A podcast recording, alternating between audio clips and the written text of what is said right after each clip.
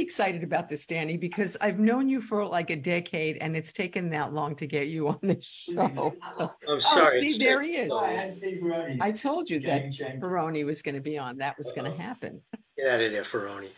Well, I'm very glad to be on your show, Vicky. And I'm very happy. Just pleasure to be here and pleasure to talk to you. You know, you've turned into this lovely guy. And we were talking about this before we came live, because there really is a difference in you, Danny. You know, I definitely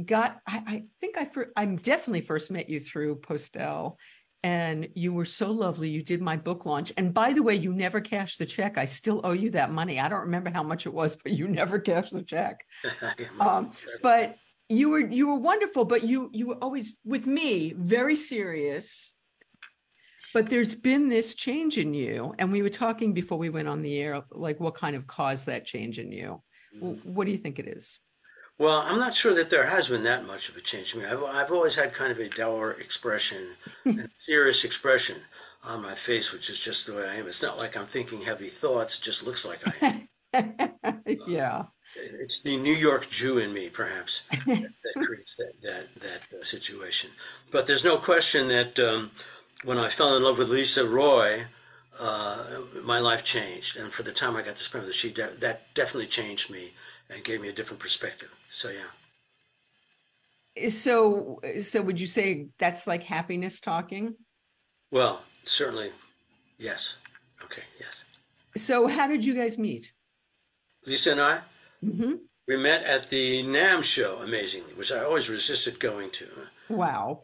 In this particular one, the section was being honored. If you remember the section, right? Oh, hell yes, I do. Okay, so we were being given an award. Speaking of which, Lee is on right now, by the way, saying hello. Of course he is. He's never off the computer, you know. He's Mr. So you guys were getting an award. Yes, we're getting an award. And as I walked in, she was there behind the velvet rope letting people in. And she said, "Hi, Danny, do you remember me?" Because she ran a studio called Ground Control back in the day. And I worked there briefly with an artist, did some production with an artist. And amazingly, I don't remember her, and I didn't remember her. That's wow. Not me at all. If there's a beautiful woman in the room, I definitely remember her. You know, it's true that I was married and recently a father, but that, you know, that wouldn't stop me from looking, you know.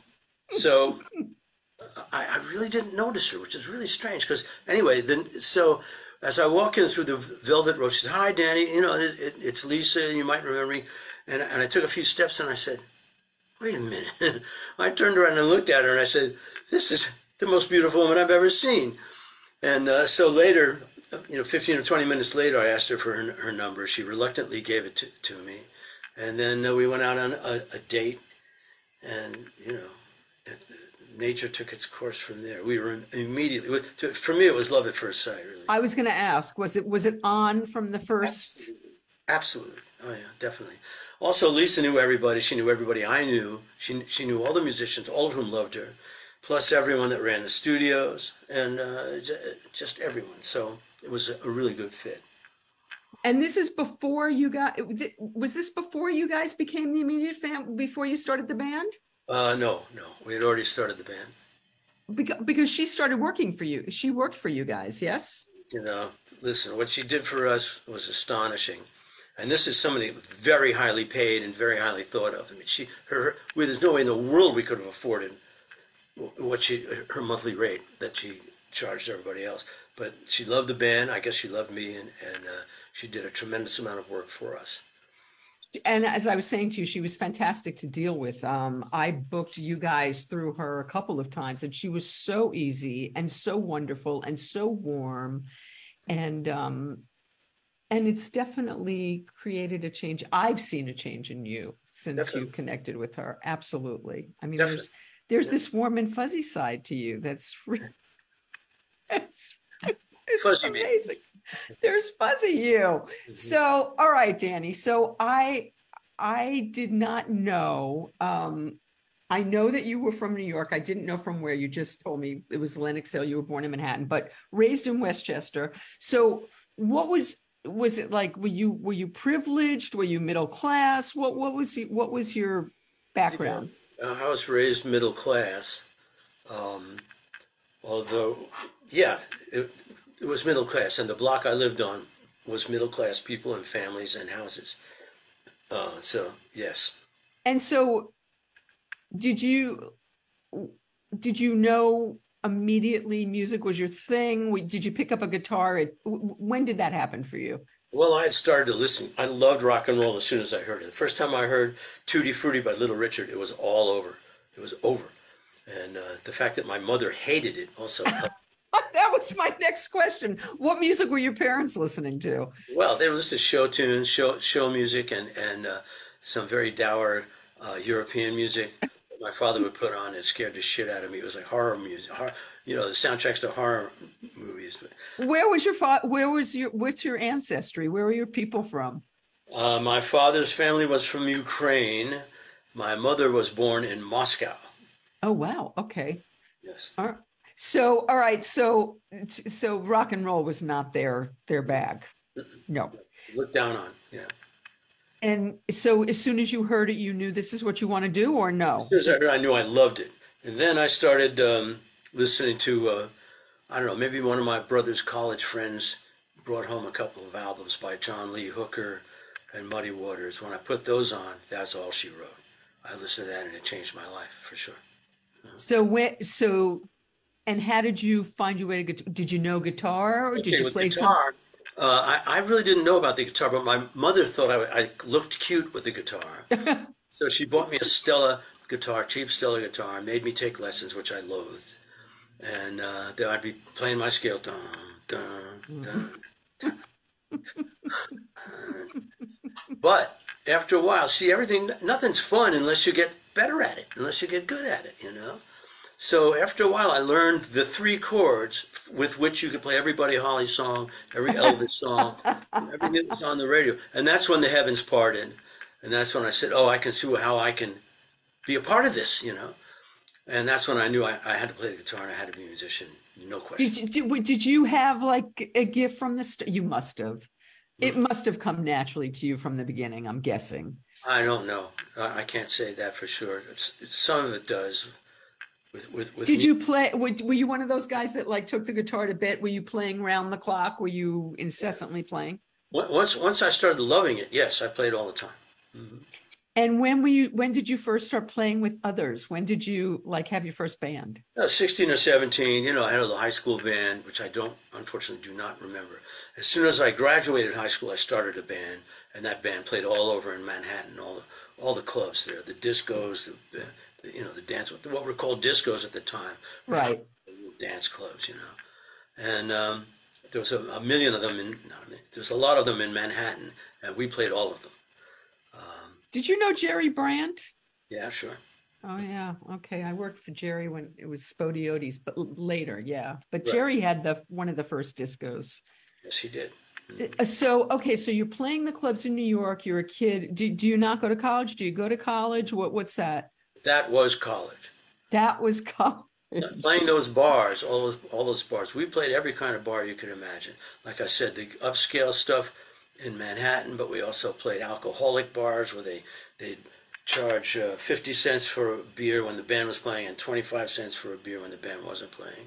We played strip joints. We played gay bars. We played college bar, college scenes, all of it, up and down the coast, up and down the East Coast. And how was this going over at home? How were your parents feeling about this? Well, my father undoubtedly was sure that he was going to be supporting me the rest of his life. And he was positive about it, and he was not supportive at all. He was afraid for me, afraid that I'd fail, and afraid that he would be supporting me forever and ever, Well, it didn't take long for you to have success, which we're going to get to in a minute, but since we're talking about your dad, how did he appreciate your success from the get-go? Good question. I'm not sure because he never mentioned it or told me. Oh, he was like my mother. Okay. We all have one of those, us Jews. Well, you're right. But the thing is, he grew up in a very different environment and a different culture than I did. Mm-hmm. All right. In the 60s, everybody stuck their tongue down everybody's throat. And it was, I love you so much. That wasn't the case in my father's generation. Right. You didn't wrap your arms around everybody as soon as you saw them. You didn't tell your kids they were the greatest things that ever happened. It wasn't like that. His father didn't treat him like that, and he didn't treat me like that. Mm-hmm. You know, and maybe that's what gave me enough push to go out and do some of the shit I had to do to get over it. What I mean by that is stand in line to talk to the club owner and be rejected and told to fuck off and all that. And I was a shy kid, but I managed to do that because I wanted a band to, I wanted my band to play these gigs so much that I was ready to take shit from club owners, managers, whatever. And it wasn't that different than talking to your father, I guess. Well, no, they were less scary than my father.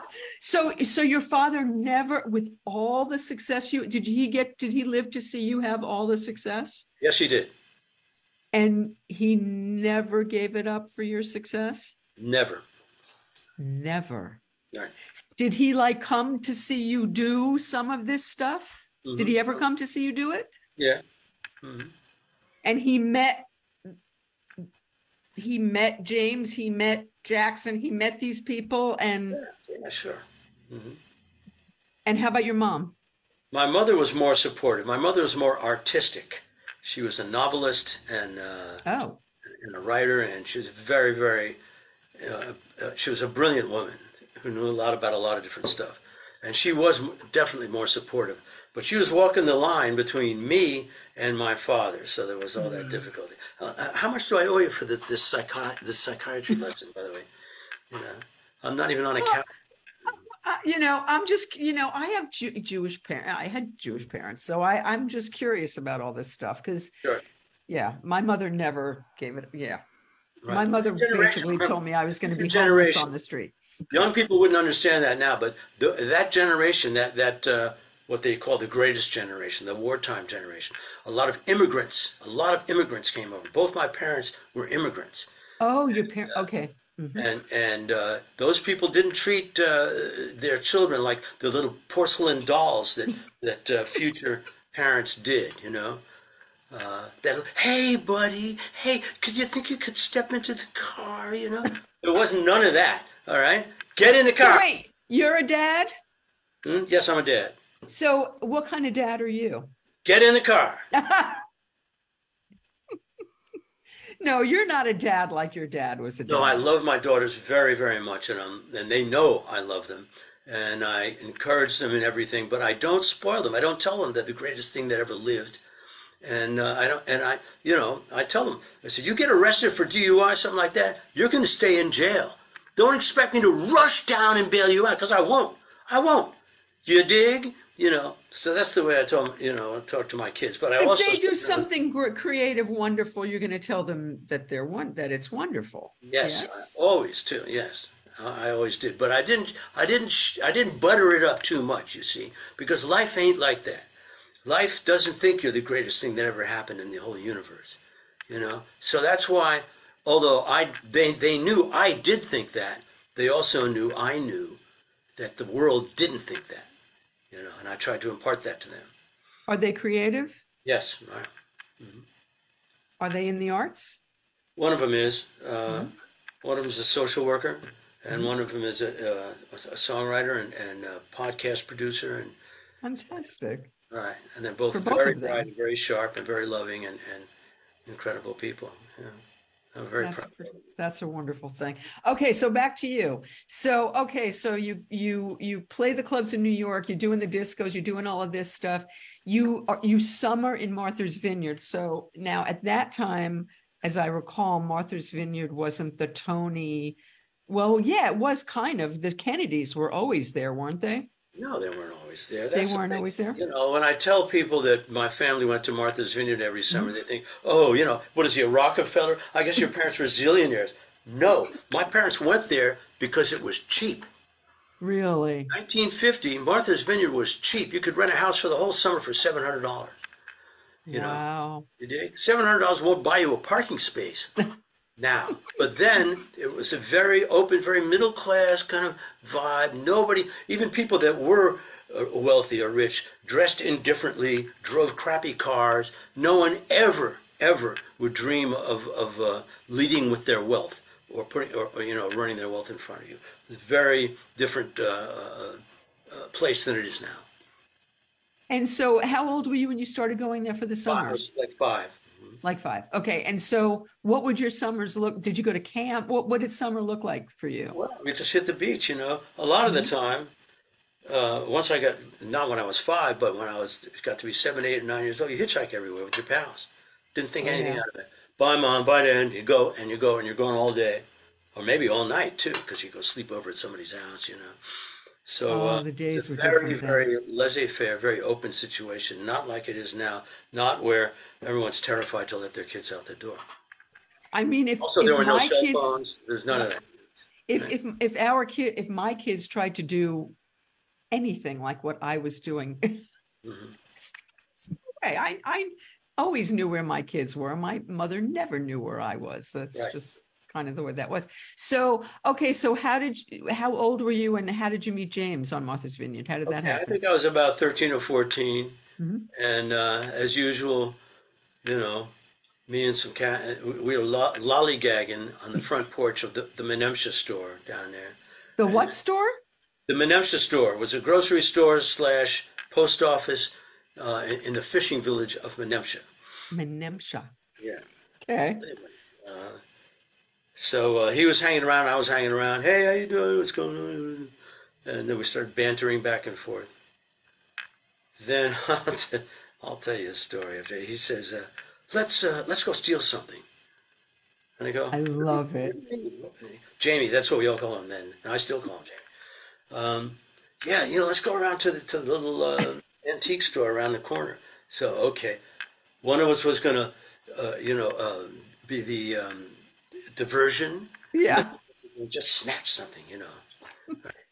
So I can't remember which one. I was the diversion, and James snatched a little figurine or something like that. He's like, we're 13 or 14 at this time, and he walks out. Sure enough, the woman recognized him, realized something was going, called James's parents, and James's parents were, you know, you did not want to have to face them at all. James's dad was really intimidating and had a big presence. He looked like a bald eagle, you know, and he had a voice like this. Scared the shit out of you, you know. So they decided that it didn't want me hanging around with Cooch, that drugstore cowboy. They blamed you. Right. James, he told them it was all my idea. He ratted me out there. You know, I'll never forgive him for that, really. So speaking of Cooch, when did you get that name? How did that happen? I got that in summer camp around the same period of time, 13, 14, around there. One summer, my parents sent me to camp instead of letting me go to the vineyard. And they couldn't pronounce Korchmar, so it came out Coochmar, and then it was Cooch. Nice. All right, so when you and James first connected, were you both already playing music? Oh, kind of, sort of, yeah. Yeah, I knew a little bit more than he did on guitar, a little bit more. But he was a fantastic singer, and that was one of the first things I realized. We were hitchhiking somewhere, and he just started to sing.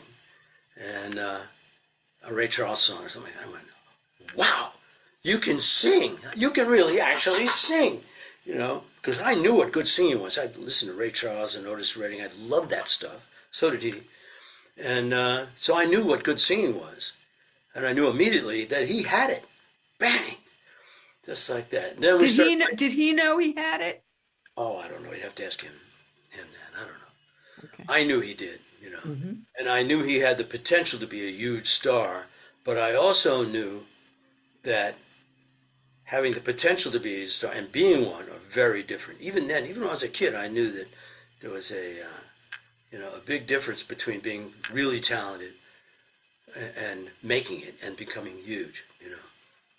Were any of the musicians that you were playing with around New York, did anybody break through before you did? No. You broke through so young. Yeah. Did anybody else? No. I was really ambitious, and I really wanted to make it, and I really wanted to play, and I wasn't distracted. Everybody was on dope back then. You got to realize. Everybody was high. And you weren't? No, I wasn't. I was a nice little Jewish boy from the suburbs.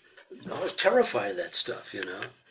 Really? So it was either speed or heroin, and everyone was doing it. Well, including James, though. James? The drummer in our band was doing it.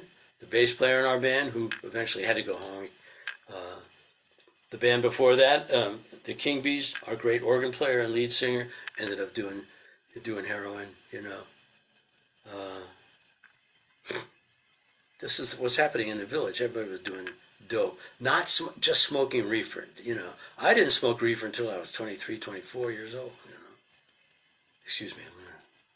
Go ahead. Okay, so how does the friendship and stealing stuff from the Hab or whatever it's called store turn into playing together? I mean, okay, so you hear he has a great voice. We had a lot in common, and we were good buddies, and we laughed. We both have been grown up in similar circumstances. That is to say, his parents were intellectuals. My parents were kind of intellectuals too, and my parents used to take me to all the Broadway shows.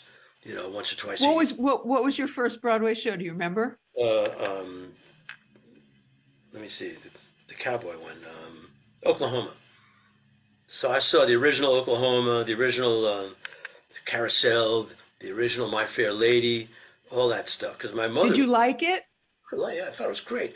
I couldn't believe it. Watching people on stage, you know, I was like, what the fuck? I had never experienced anything like that before. So I dug it. It didn't make me want to be a Broadway person, but I dug the performance aspect of it, you know. And James was the same thing. James's mother used to take him and one of his siblings up to New York a couple of times a year from North Carolina, and they would go to see all the shows. So he saw the same shows I did. Like that kind of thing. Did you when you first started, Danny? You were ambitious? Did you want to be front and center when you started? No, I never wanted to be the guy. I wanted to be in a band, like the Beatles and the Stones. You never wanted to be the guy, and when did you start writing? When I was 16. And right away, was it quality? No, it stunk. It was terrible. I didn't write a good song for like, I don't know, years. Wow. Okay, so, you and James had a lot in common. And so how do you guys start to play together? Well, we started jamming on blues mainly because we both were big Lightnin' Hopkins fans and we loved the blues. And there was a folk bang at the time, a folk movement. In a way, it was a bang. And while I never got into serious folk music, I definitely got into the concept of folk blues, what was then called folk blues, which was actually blues, you know. Anyway, it was marketed as folk blues, and I was really into it. So was James. We listened to a lot of Lightnin' Hopkins, listened to a lot of Ray Charles, and various other people from that era. Mm-hmm. And so So did you start to just fool around together? Did you immediately put a band together and start going out there? What happened? Fooling around in friends of ours' living rooms and stuff, you know. And really, it was nothing serious about it. But then we decided we would go get a job as at the local coffee house, and we did, you know. And the coffee house was the Unicorn Coffee House on Martha's Vineyard. Mm-hmm. And there are still posters. I still have a poster. It says Jamie and Koch. Wow. To be honest with you, I'd rather be Cooch than Koch. Yeah. So, and so what year is that? Let me see. 64. 64. Wow. That's really early. Yeah. So then what happens? You don't play together all for the next 6 years, right? You're doing other things. You went back home, and then he ended up in McLean's Hospital, and I started a band, kind of a rhythm and blues band, and that's the band I told you about that played up and down the coast and all the New York discos at the time, and we did that. We were like playing the same kind of stuff as as the Rascals, but nowhere near as good. And everywhere we went, people would say to us, "Oh, you should have been here the last week. The Rascals were here." They were better than us, way better than us. So. And then you started playing with Carole before. Okay, I met Carole. The second band we had was the Flying Machine. That's the band James and I put together. And we were playing at the Night Owl Cafe downtown, and I'm sure you've been there. Mm-hmm. Okay, and we held that gig for a long time. That's the Flying Machine. One of the other bands there was the Middle Class, who were very good. Middle Class were really good. And they had been signed to Carol and Jerry Goffin's. They put a label together. They created a label for these guys. So they played there, and they were really good. And I got to be friends with them. And I was, at that point, my pal Charlie Larkey, I think, who was the bass player, introduced me to Carol. He brought Carol down to see us. And Carol's sitting in a booth, and I went, I was shaking in my shoes, because I knew all about Goffin and King and how badass they were. And that was what I was aspiring to. They wrote up, and at this point, you're already writing. Yeah, oh, sure. But no, they wrote Up on the Roof. I yes, said, if I write a song a fifth as good as that, I would be in heaven. So I went over to her shaking in my shoes, but she was so sweet and accepting and terrific. And I talked to her for a while. And then I said, James, come over here, come on. I dragged him over to introduce him to Carol. He was even more nervous than me. He was like, and then ran away, you know. And so that was how they met originally. Wow. And so then how did it come together for Sweet Baby James, for that whole thing to happen with you guys? Well, that's when Peter Asher enters the picture. And my first band, the King Bees, actually had done a very short tour, New England tour, backing up Peter and Gordon, which was hilarious because we were completely the wrong band for that. You know, they would have this. How so? Well, we were playing like Otis Redding and James Brown songs. We didn't know from this shit. And they were pop. Yeah. Right. Please lock me away. How does this go? What? You know? So it was a challenge for us, and I'm sure for them too. But I became friends with Peter at that point. Very bright, very sharp. We had the same taste in music and the same taste in movies and in literature. So we became pals. Mm-hmm. And then he went back. Peter and Gordon kind of broke up. Peter ended up going to work for Apple and being their head of whatever. After the Flying Machine, James ran back to North Carolina, and then he decided he was going to go to England, and just as a folkster. Not remember, in the Flying Machine, he was playing electric guitar. He could never hear himself, you know. And James doesn't have he's not a screamer, so it was obvious that he was more comfortable accompanying himself with acoustic guitar on this low key thing than it was trying to get over a two guitar rock band. So he went to England. He this has all been documented, Vicky. But and I got him in touch with Peter Asher. I gave him Peter's address and phone number, and he went over there. And Peter got him a deal with Apple, and away we go. And how did Russ and Lee come into the picture? That was later when we did. Well, first when we did Sweet Baby James. I think it was. It was Peter that discovered Russ. Russ was playing with Jon Stewart at the time, and he said, "This guy's great. Would you like to come in and do sessions?" And Russ turned out to be the perfect guy. But a lot of that is well, it's Russ being a brilliant musician that he is, and it's also Peter being the visionary, the guy who knows who the right people are. Then Leland came along. James went to see this band Wolfgang.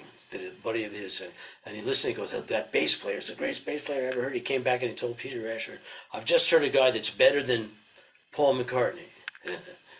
So Russ and Leland ended up on the next album, which was Mudslide Slim. Mm-hmm. And they, you know, we all just went whoosh, like that. Mm-hmm.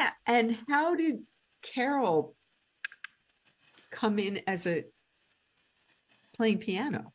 Well, you know, Carol at that point had put out a couple of albums that had tanked, and then I'm not sure how it happened exactly, but Peter brought her in to play piano, or asked her to play piano on some of that stuff from Sweet Baby James. And we all knew who she was, we all loved her, and she was great, and she played the right kind of stuff, of course, you know. And ended up being James's piano player, but James, as it's been well recorded, called her out at the Troubadour and said, I must introduce you to the woman playing piano, that's Carole King. She's written some of the greatest songs ever. And he actually brought her into the limelight, yeah. Mm-hmm. And so did you know when you guys were making this music, did you know how great it was? I knew it was great. I didn't know it was going to be, you know, Time magazine cover, you know, but I knew it was great. But I also knew that great stuff doesn't necessarily make it, you know. Mm-hmm. So look at Laura Nero. I mean, you know. I love Laura Nero. She tanked horribly, you know. Mm-hmm. And so, you know, and there's many more examples than that. Sure. Of people that were brilliantly talented, but didn't get to that next place. So I knew that. Even as a young man, I knew that. Mm-hmm. And so how does your life change when that happens? How did my life change? Yeah. I started to make more money, started to have more fun, because now we're going on the road, and James is usually successful. James wasn't having much fun, but the rest of us were. Why wasn't he having fun? Because he was trying to deal with his fucking heroin addiction, and he was very insecure about it. James had at the time a weird relationship with the audience. He loved it. He loved being able to play his music and get back this wonderful response. But he also was never sure that it was the right, I guess, that there was, he was a conflicted person. James is a complex guy. Anyway, I don't want to go into all that, but anyway, now he's evolved into who he always should have been. What's beautiful about going to see him now is that he still does that folk singer thing from the 60s where he tells the story of every song that he does, and it's such a beautiful thing. You in. He can play for 50,000 people, and he brings all of them right in. You absolutely. That's a great artist. Yeah, it's a gift. It's wonderful. Okay, so life changes in that you're making more money, and that and now you go and you do Tapestry. Does Tapestry happen after this? Well, it's around the same time. Tapestry happened around the same time as Mudslide Slim. And so I'm not quite sure about the chronology of and so when you're working on this, do you have even do you have an inkling that this is going to be like the most iconic album of its? Do you know? Can you tell? No idea. I knew Carole was great. Right. I knew those songs were great. I knew Lou Adler as a producer was great, but I didn't know what Lou knew. He knew that this thing was perfect for the market, and that's his genius. He saw Tapestry as the love story, you know, the movie The Love Story, as the album version of The Love Story, the movie. Wow. And he was right on the fucking money, you know. Lou was very, very bright fellow, you know, as we all know. And also generous and wonderful. I was listening to you say earlier from another interview that Lou and Peter Asher were the two people responsible for putting names of the sidemen on the albums, that they started listing you guys, which kind of changed your futures, right? Completely. Absolutely true, yes.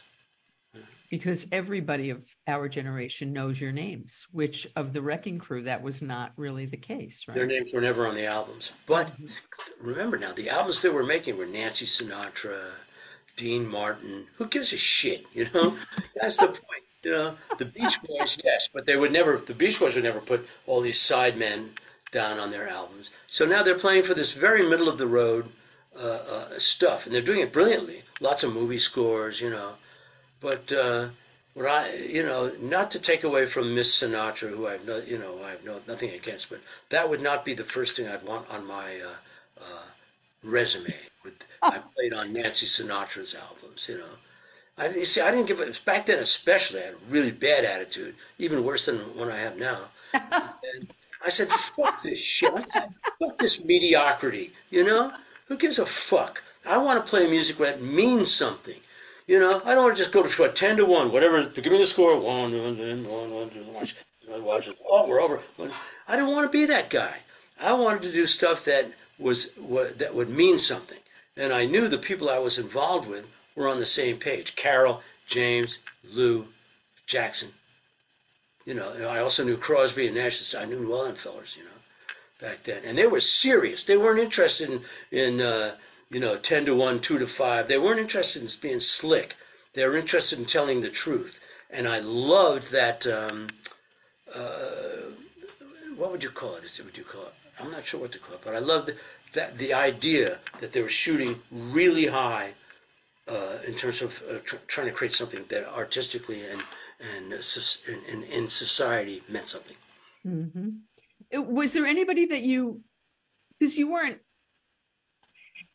did you play with anybody that you did go, oh my God, I can't believe I played on that crap? Yes, a lot of. You did? Oh, yeah. Yeah. When I was doing sessions in LA, mm-hmm. After Lou and Peter had given us big names, we were getting, all of us were being called to play sessions. Now, Russ and Lee, they did fine, their rhythm section, and they did really well with me. You know, I have a definite style, a way of playing, and I also have a definite attitude. I'm not interested in being a studio sausage and playing mediocre music for people that don't give a shit, you know. And I realized I don't want to be a, if that's what being is, I thought being a session musician would be like Steve Cropper, you know, Stax Volt, where you go in and you play with the greatest cats in the world and you write the greatest songs with the greatest singers, and then you go home, then you come back and do the same thing again next day. That's kind of what I was hoping for. Or Motown, you know, or Sea Saint in New Orleans. Now I go to LA and it's all just bullshit. It's, you know, everyone is making an album and most of the people aren't good. They aren't any good. You're just doing it for the money. And I never felt that I was going to do something just for them. Maybe it's because I was a spoiled Jew boy that I felt that way. You know, that I was never interested in just doing it for the money. I wanted to work on stuff that was important. Jackson Browne, James Taylor, Carole King, David Crosby, Graham Nash, Neil, them. So before them came Linda Ronstadt, I think. No, this after. That was later. That was later. Okay, so Jackson came. Wait, so what? So you're great friends with James. You have this long history with him. Why do you guys stop working together? Oh, we had done 10 years together, and played on every album and on every tour. The last album I did with him was called Flag, and Flag was It was a great album. I still think that's. Great fucking album, but a lot of it is rock and roll. Me and Waddy were both on that set. You can imagine, you know. Now James realizes he's being pulled in this other direction. He's not sure he wants to be in this direction, but he also doesn't have the nerve to come to me and tell me, you know, listen, I knew I was going to be fired.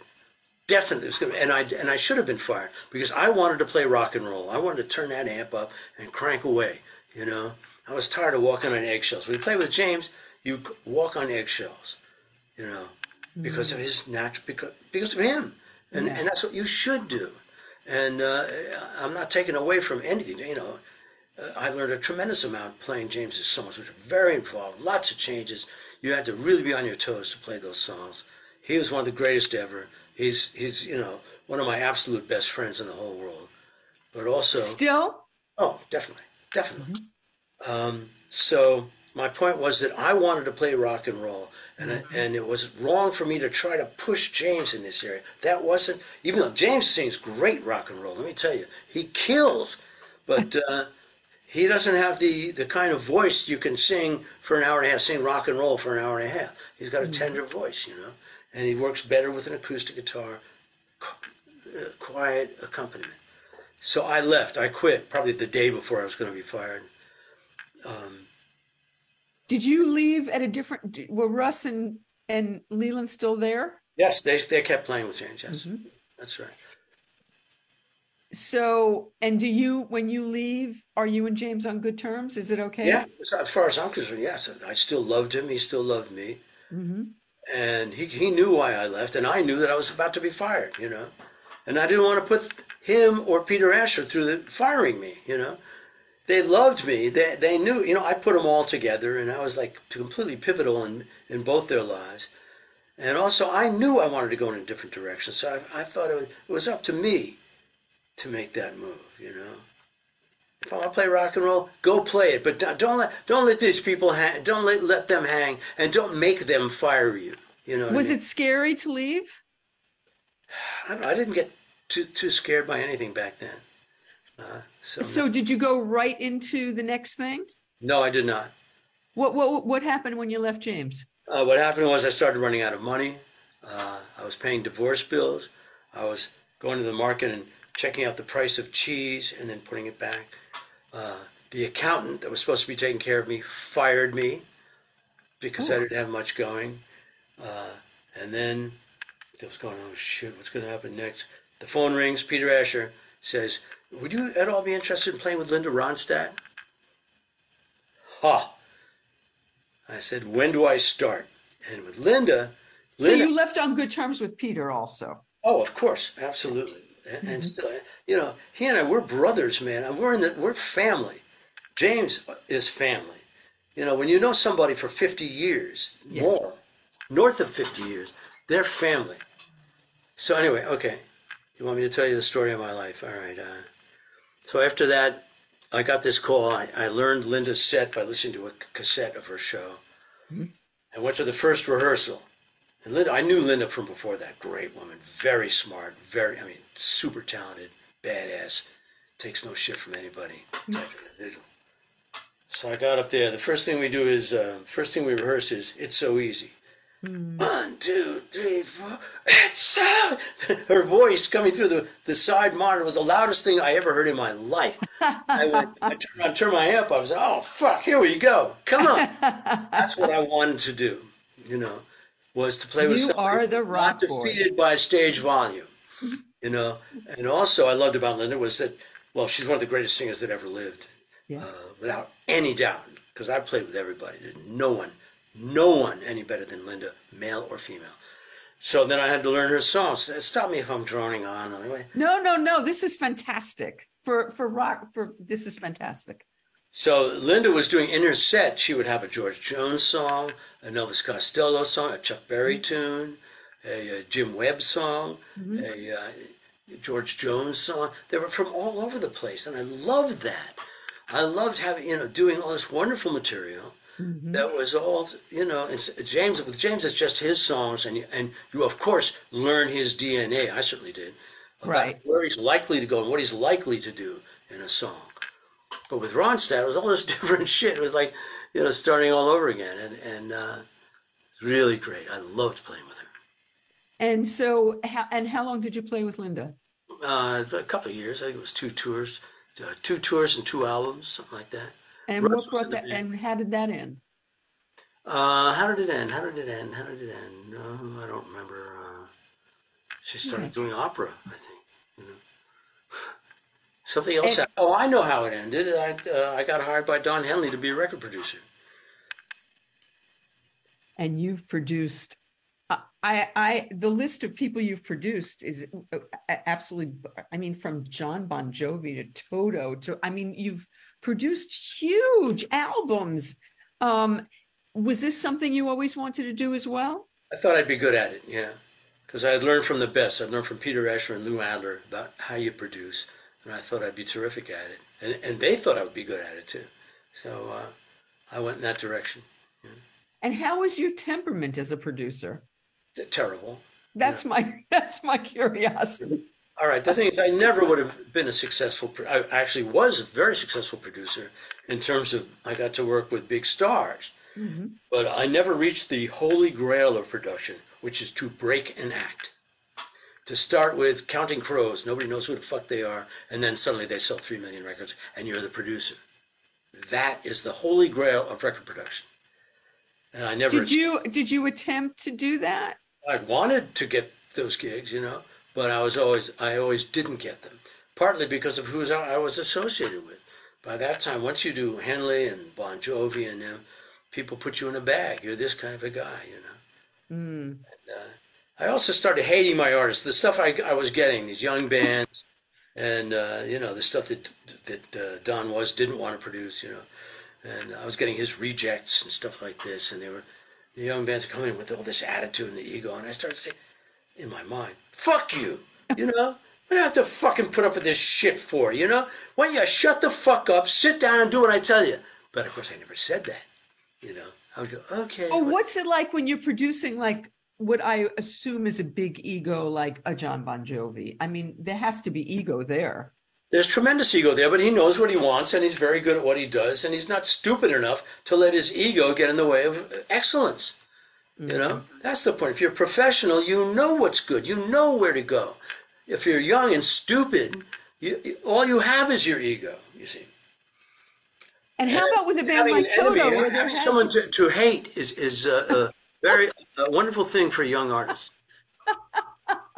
How about with a band like Toto, where there has to be, I'm going to interview Lukather and Porcaro soon, where there has to be a lot of egos going on. Is that difficult as a producer? Well, it depends on who it is, really. You know, I'll accept an ego if it's coming from someplace, if it's coming from knowledge, if it's coming from excellence, of course, you know. If it's coming from some knucklehead that's just terrified, no, you know. And that's why I never made it as a producer. I would, you know, one of these young bands. I would have told the guys in Counting Crows, "You suck, all right? Hey, singer, what the fuck is wrong with you? You make me want to puke." You know, so that would have endeared me. Oh my God! But you didn't. But you did make it as a producer. I mean, you've produced. I was able to be successful because I was hired by very successful people. Like Billy Joel trusted me and hired me to produce. Neil trusted me and hired me to produce, co-produce a record with him. Henley, you know, I got to do 3 albums with him. And Henley co-write so much music with him as well. I would defy any producer to go through 3 solo albums with Henley. Go ahead, babe. You, I'll hold your coat. You know. But I did. I loved him, and he loved me, and we made great music together. You know. Now, why do you say that? Why do I say that you defy anybody to go through making 3 albums with him? Don is not the easiest person to work with. How so? You know, he's got some Napoleon in him, but he also is a very sweet, loving man. And he kind of goes between the two. He's not sure which one to be. Because he's in business. He knows people are trying to rip him off. Because when you come from Linden, Texas, and your father runs a hardware store, and then you're in L.A. and you're making millions of dollars, you're cautious about people. You watch out for people. Oh, and you know this, Lisa. I'm sorry. You know this, okay, my dear Vicky, is that... not the stingiest, but the most alert people are the richest people. They're the most alert about, am I being ripped off? Does this person really like me? Or does it, right? That's the province of wealthy people and famous people. How did that collaboration start, you and Don? Well, he was talking to everybody. He had to make a solo album. The Eagles had broken up. Glenn had made a solo album, which I played on, by the way. And Don realized he had to make a solo. So he started calling everyone in L.A. to come up to his pad and kind of jam with him and exchange ideas. And I'd heard about this, and I knew the phone was going to ring. I knew he was going to call me. He would have had to. He did. I went up there, played him a bunch of ideas. After about 3 hours, he said, "So, do you want to work on my solo album with me?" Yep. And that's how it started. He and I got along real well. I loved him then, and I love him now. And did you ever have this? Did you butt heads? Did you? Oh, of course, all the time. You're kidding. I got fired 3 times. 3 Absolutely. Yeah, I was constantly being fired. Yeah. Mm-hmm. So, okay. So you and Jackson, that collaboration, how did you meet? Well, I met Jackson when he was real young, 19 or something. And wow. I was living on Ridpath Avenue up in Laurel Canyon, with a guy named Barry Friedman. It was his pad, and I was his roommate. And Jackson used to come up there. He was like 18 or 19. And that's when I met him. And he'd pull out his guitar and sing a couple of tunes. I go, fuck. He can sing. This guy's really good. Then he had a gig. He had a little gig, solo gig down somewhere in Hollywood at this little joint that you had to walk down a flight of stairs to get to.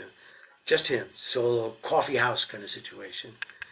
So we went down there, me and Barry Friedman and somebody else, and I went, wow. You listen to song after song by that guy, and it's just like, man, this guy's definitely got it. He's got something else going on, man. And he and I became pals at a very young age, and he was a very, very young fella. And at this point right now, we are still very, very good friends and close, very close to each other. So, how did the writing collab? I mean, Somebody's Baby. Okay, so here's my question. So Ridgemont High, when I hear that song, I immediately think of Ridgemont High. Yeah. Now, that's the idea. So the song was written first. Tell me how that happens. All right. Well, we were all friends with Cameron Crowe, and Cameron was asking everybody that he knew, and he knew everybody, to come up with some songs for the soundtrack to Fast Times at Ridgemont High. And I had this idea, Somebody's Baby. I was playing on a piano, actually. So I had the chorus and those chord changes you hear. And I said, well, this could be really good, but I'm going to need Brown to make it what it ought to be. So I call him up and I go over there. This is the kind of stuff that used to happen back then. There was no big formal thing. You just go over to, Brown lived right around the corner from me off of Mulholland Drive. So wait, you got the call to write the song from Cameron Crowe, and then well, you we called knew him? That, no, we all got the call to write. You all got the call. Well, we knew he was looking for material, and I had this chord changes and the idea, must be somebody's baby. I said, this is good, you know. Now if I can pitch Jackson to do it. So I go over there and play him what I had. And he said, well, that's really good. I said, he said, not for you. This is for Ridgemont High. It's got this teenage kind of vibe to it, you know. And I said, as long as it's not, you know, your soul, because Jackson wanted his songs to have at least social or social content, and you know, he didn't want to write anything as fluffy as Somebody's Baby. Now he realizes that that's a really, really good song. It's a really good song. Skillful. His lyric on that is brilliant, and he plays it every night now. So you guys pitch it to Cameron? Is that how that happens? Pitching it to Cameron. We call Cameron and say, we have this song. There's Jackson. Well, we have the song for it. End of discussion. You know, that's it. You know, you want a song? We got a song. He didn't even ask to hear it. He knew that if it was coming from Jackson and me, it was going to be great, and he was going to need it. I don't think he realized how important it was going to be to the movie. It's everything. I have a signed poster somewhere from Cameron saying, thank you so much for helping this movie break through. It is the movie. I mean, there's no way to think of that movie and not think of that song. It's just... Well, I'll take it. It's spectacular. Okay, so... A lot of legs, shall we say. A lot of legs. But you've had a lot of songs with a lot of legs. So was that your first monster hit? I think Dirty Laundry was my first monster. Dirty Laundry was before Somebody's Baby? I don't, you know, the fact is I don't. I don't know. I don't actually remember. I think so, but I'm not sure. God, Ridgemont High was like so long ago. Okay. Anyway, so these collaborations that turned out these monster hits. So you and Jackson, okay, so Running on Empty, this is a tour that is different than anything else because why is it different than anything else? Well, it's different because Jackson had hired us the section to play this stuff. He wanted to play new material. And at first he was going to do new material and then blend it with old stuff. Russell said, why don't you just make the whole album new material? And that's what happened. We started playing all his songs, and some of those songs are fantastically good. And we went out and hit it, and we recorded it all. Jackson's one of those guys, once he gets something in his head, you can't stop him. You can't stop him, you know. And we all said, all right, Jefe, let's go. And we did. We learned the material in rehearsals, and I had to learn how to play with Jackson because I had to find a style because he's playing one thing. Lindley is doing what he does, which is awesome. So I had to find a way in between them, and I did finally. And we went out and we hit it, you know.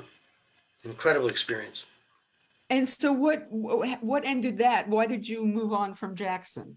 Everything moves on. And you're still great friends, and there's no there is right. Is there any relationship that you left that there is hard feelings? Some of my ex-wives, yeah.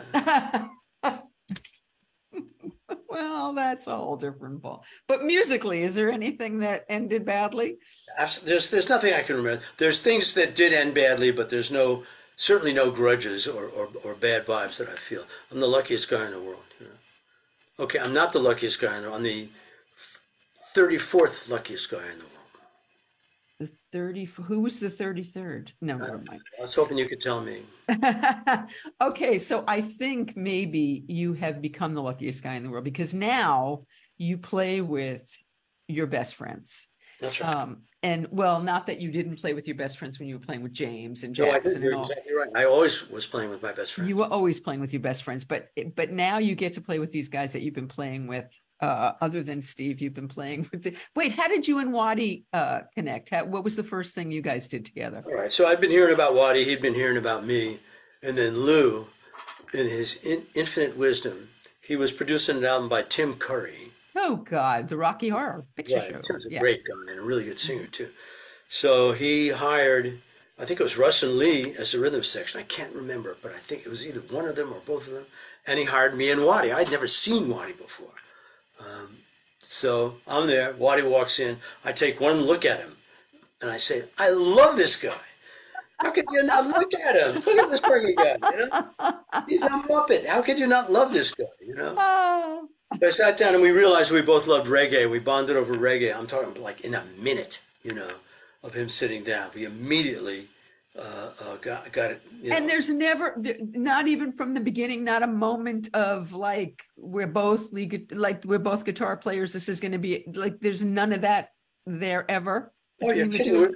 We're always yelling at each other. We have terrible fights, you know, but it's always about the music, you know. What do you mean, man? What do you mean you don't get it? You know, what's the matter with you? You know, stuff like that. But, two Jewish guitar players on top of it. Yeah, of course. You know, most people can't stand either. Both of us are from New York, so most people in LA run from us, you know. So that collaboration. It's not like we're going to pull knives. I'm never going to speak to you again. It's like we're fighting about an arrangement or about music or about a set list or something like that.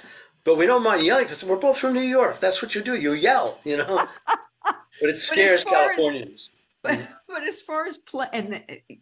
As far as playing together, though, it seems like you guys do it seamlessly. That's right. Yeah, we do.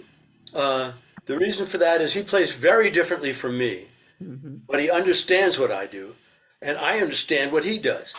In all the sessions, we did tons of sessions together and played a bunch of stuff. We've never had a very long conversation about what we're going to do. A long conversation would be, all right, you go high, I'll go low. That would be like a long conversation. So it comes time that, okay, you tell the story of how the immediate family comes to be. Well, I had a solo deal offered to me from a Japanese label. And how long ago is this? 4 years ago. I guess about 4 years. Wow, is that? Okay. 4 or 5 years ago. Mm-hmm. So, I don't know. I don't know from time, man. Not that long ago. Not that long ago, thank you. And Vivid Records from Japan had called my buddy Fred Mullen and said, would Danny Kortchmar be interested in making a solo album? Freddie calls me. I said, wow, yeah. At first I was scared, you know. The first thing was, oh, shit, it's a solo album. And then I started thinking about it. I went, all the tunes I've written for other people, there's that. Plus I have a bunch of new tunes. I started writing. Once I knew I was going to make an album, I wrote a couple of things right then. Then, when it comes to how it's going to be recorded, I called Russ and Lee, assuming that they would be gone, you know, because they're always gone. But they're too big. They were both available, and they both said, yes, we'll do it. I said, listen, I don't have much to pay you. I paid them like a third of what these guys usually get. They said, we don't care. You pay us anything. It doesn't matter. We'll be there. All right. Now we're in business. Right? Russ and Lee, game over. Then we called Jim Cox, who was one of the greatest keyboard players like ever, you know. The guy's unfucking believable, and he agreed to come do it for a less amount than he would get or deserves. So Waddy wasn't available, he was out with Stevie, but the last day of sessions, then I called Jackson. He gave me his studio for free. No studio time. Studio time is $2,200 a day. He didn't charge that or anything. Then Waddy came in right at the last day. He finally finished up with Stevie and added a tremendous amount. And at that point, we looked at each other and we said, well, this should be a band, you know? And everyone agreed. It was so obvious. In other words, it wasn't like Wait, how does Steve get into this mix? How does Postel get in there? I knew Steve. Steve was my pal, and he's one of the reasons I moved out here to Marina del Rey. And Steve is a very adaptable and adept musician and singer. And he helped me tremendously on that first album that I just mentioned to you in doing pre-production, because that's the only way we get through it. That means we start off, we record an acoustic guitar part and a vocal and a click track. Now we put that up. That means the whole band plays to the click track. And so we're not starting with that. We already have that to play to. And these boys, you know, they learn a song in 5 seconds, you know. So that's how it went. And that's why Steve became invaluable. After those tracking sessions, we had to go back to Steve's. All the overdubs, all the vocals were done at Steve's. And at that point, he had kind of integrated himself into the situation. You know, he's very talented. And yes, I've been booking him for over 40 years. He's got that high vocal. He can sing like an angel. And he can play stuff Waddy and I can't do, like classical guitar and stuff that Waddy and I don't do. He does stuff Waddy and I can't do. So yeah, it's a beautiful blend. So okay, so they come together to do this record with you, and it's such a great experience that. And how do you get the name? Where does the name come from? The name came from me, but I realized, you know, when I said immediate family, I realized it's not that great of a name for a rock band, but it's true. That's what we really are. We are immediate family. And nobody said no. Waddy said, well, that's not a very good name for a rock band. I said, you're right, it ain't. But it's true. You know, is it as good as the Rolling Stones? No, it's not. But it is an accurate representation of who we are and what we are to each other. So how does this work now? Because Lee and like Russ, they're off with Lyle and Waddy's off with Stevie. And so how do you guys make this work? Well, that's a good question because it doesn't work. It's very arduous to make it work. You know, Russ and Lee had to go out this summer, and they went out this summer because Waddy has to go out with Stevie. Waddy's been Stevie's musical director for 25 years. She can't go out without him. Plus, that's his only source of income at this point. So once he took those gigs through the summer and into the fall, Russ and Lee, who didn't really want to play with Lyle Lovett, took the Lyle Lovett tour. You know, not that that's a shit tour. Every musician on that tour is great. And although I've never heard it, I'm not a big Lyle Lovett fan. I'm more interested in Sam and Dave than Lyle Lovett. But but I'm sure it's a great show, and I'm sure that band is phenomenal. There's no question. So okay. So the film gets made through COVID, through the pandemic. All of that is going on. Denny Tedesco somehow manages to put together one of the greatest rock and roll documentaries that I have ever seen. It's just brilliant. Wow. And you guys, and you come off smelling like a goddamn rose. I will tell you that right now. I'm glad to hear that. I was absolutely shocked. I mean, you are charming and smiling and having a wonderful time, and that is clear, and it's lovely. So somehow this manages to get made during the pandemic, and it manages to get finished, and now it's got a distribution deal. So, and it did all the festivals and did all of that. It's going to come out when? December. So what's next for the immediate family? How are you guys going to come together again? Good question. All right. So February, we have a bunch of gigs. When I say a bunch, I mean 5 or 6. One of them being the Rock and Roll Cruise, which I'm sure you've heard about, and you should probably be on. I would love to. And of course, Waddy can't make any of that. Oh. So, and we have a choice of canceling the whole tour, which is 2 dates in California, the cruise, and then 2 dates in Miami. And so now we have a choice between canceling that gig. And if we cancel that gig, our agency is going to lose faith in us. Everyone's going to lose faith in us, you know. So we were fortunate to get a sub, Elliot Easton. No. I've known Elliot. And Elliot, as you know, is a terrific guy, great guy. And I had no idea about this. Right. Well, this is now I'm telling you. We knew we had to have a sub to replace Waddy for these things, to convince the bookers that we were an entity. The alternative is cancel the whole thing. And so now trying to keep this thing alive, as you can see, is arduous. I at one point swore that we would never do anything if it wasn't the five of us. But at this point, if we cancel this, we're taking money out of the guy's pockets, out of my boys' pockets. You know, we're telling our management and our agency that we're not really that serious. We're sending out a bad message, and this is very difficult for me because I'm at an age now where I only want to do what the fuck I want to do. You dig? I don't do anything I don't want to do. You know, I'm old. I'm in a bad mood. I want to be left the fuck alone. Old and cranky. That's me. But this is something that had to be done. Also, I love to play. It's everything else, and everyone will tell you that. It's not the part where you're on stage. It's a cliche to say it. It's getting there. It's setting up. It's all that. It's the transpo and the lodgings and all that are difficult. So how long is Waddy out with Stevie? How long is that tour? Good question. I believe he's through March and April. So are you looking to have some stuff then? Yes and no. I'm hoping so, yes, that we could do some stuff then. Unless Stevie starts to book more gigs at that time. And if she does, you know, we're going to be in a really bad situation. Do I hold, you know, am I angry at Waddy for this? Of course not. He's got to make a living. And he's been working with Stevie for 25 years. Yeah. Way predates this band. I don't blame them, you know. How do you do Werewolves of London without Waddy? We don't. You don't. You just don't. No.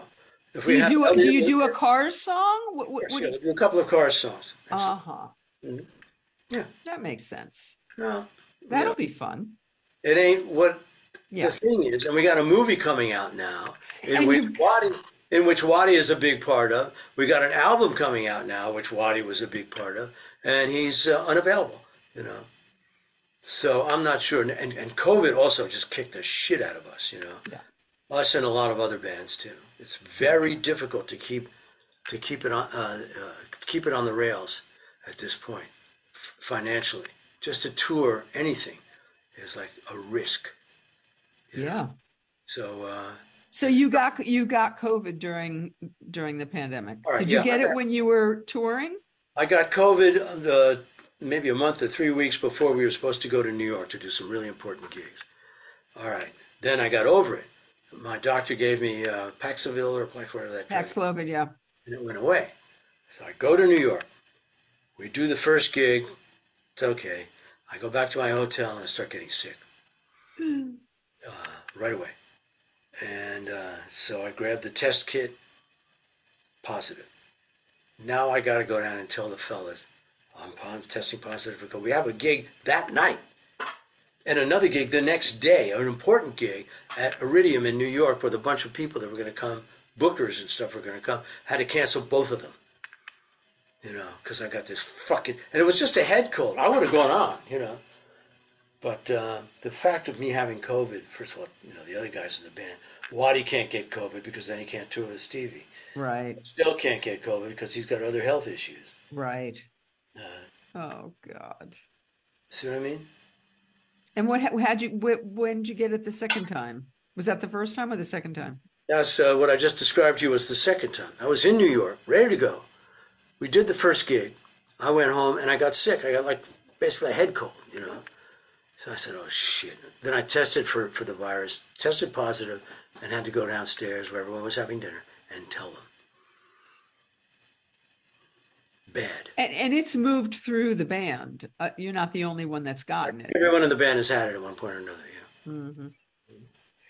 Okay, so now, moving forward, are there aspirations other than the immediate family, or is this your thing now? Well, I'm thinking more COVID would probably be great. You know? Well, just stand in line because there's a new variant, and everyone I know is getting it. So. All right, well, the next play is to get through these dates in February with Elliot. Mm-hmm. And as you know, Elliot is a joy to be around. Lovely, lovely guy and a terrific player. So we'll do that. Then we go into March, April, and I'm really not sure what's happening there. And I don't think Waddy is either. Right now, he says there's no gigs booked with Stevie. So maybe they can book us some gigs then, you know, around that time. Are you writing? Yeah, I am. Yes, I'm writing, but at this point, I'm not really writing for the band. I wrote a bunch of stuff for the band for an album that will come out when the movie comes out. We have an album that's sitting in the can and been sitting there for a year, more than a year. And it's really good. I have some leaked tracks, yes. Then you know it's very good. But am I inspired to write more songs for the band? No, I'm not.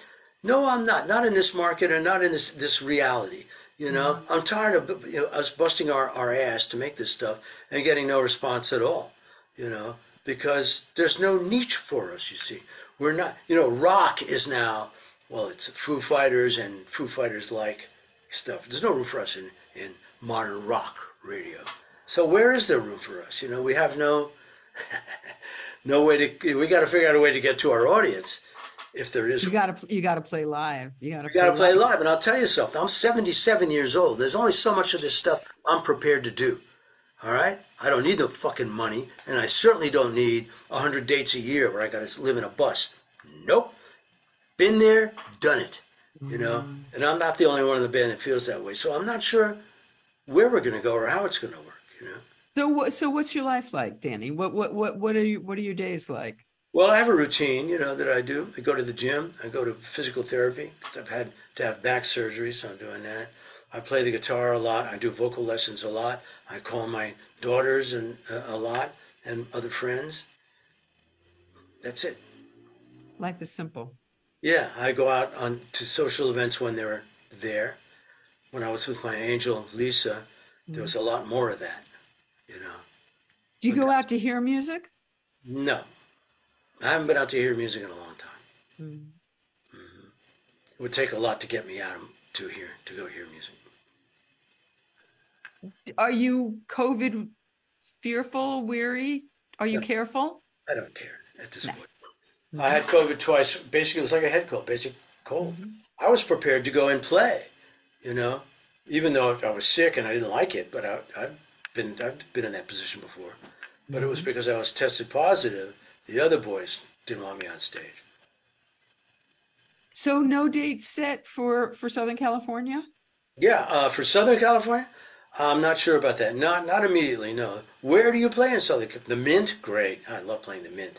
I don't, you know. There's no fucking place to play, you know. What about, oh, God, I can't think of the name of those places. There's two of them. There's one on the... Oh, God, what are they called? There's the Troubadour and the Roxy, and those are the only two joints in Hollywood that you'd want to play. Mm-hmm. You know? Then everything but the place that you guys played last, I can't think of what it's called. The Bogey? Something. Not Bogies, the something club. The oh, fuck. I can't think of what it's called. Well, that's anyway. What played in L.A. was the Mint.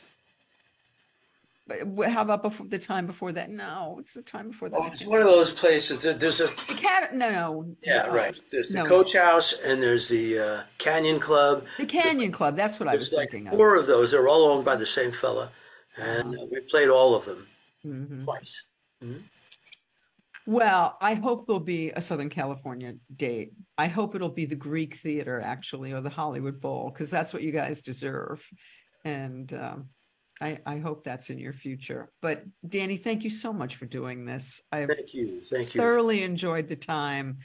And I can't wait to see you guys play out live. Nobody rock and rolls like you guys rock and roll. We'll be out there. We'll be out there for sure.